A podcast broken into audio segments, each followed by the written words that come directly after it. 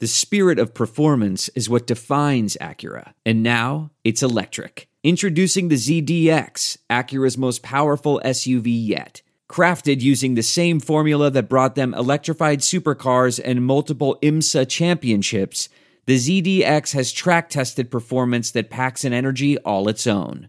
Unlock the energy and order yours at Acura.com. New from Pure Hoops Media. Welcome to Higher Ground. Which teams are ready to be NBA royalty? Here to size up the contenders is Eric Newman. The Milwaukee Bucks took a quantum leap last season, leading the league with 60 wins behind Giannis, the MVP. It was Milwaukee's first 60 win season since 1981 when the team was coached by Don Nelson and Bob Lanier was in his first full season with the team. Nelly's Bucks from the 1980s followed up their 60 win season with 10 more years of postseason appearances. The 2019 Bucks seemed well on their way to a trip to the NBA Finals as they breezed past Detroit and Boston in the first two rounds of the playoffs and led Toronto two games to none in the conference finals before losing four straight to the Raptors, the eventual NBA champion. One year ago, few predicted the Bucks would have the best record in the Eastern Conference, let alone the entire NBA.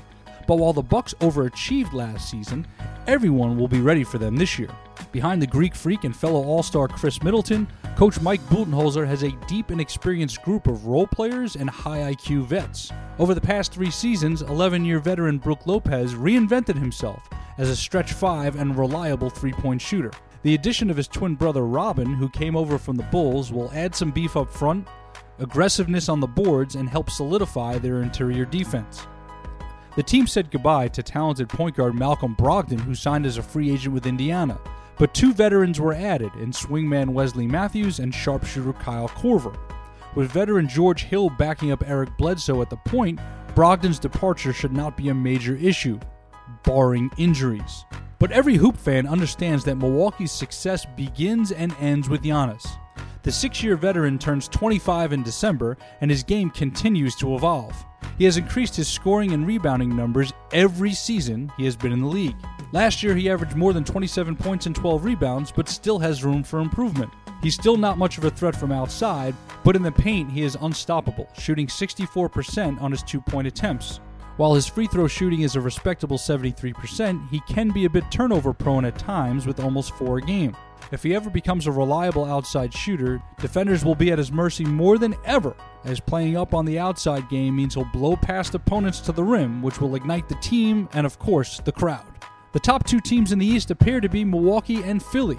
While the Sixers made significant changes from last season, Milwaukee did more tweaking and less retooling. That should bode well for the Bucks having a fast start since they have the advantage of the core group from last year playing together heading into 1920.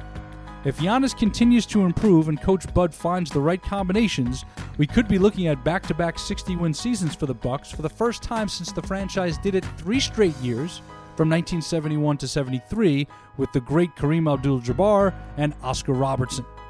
Higher Ground is a production of Pure Hoops Media.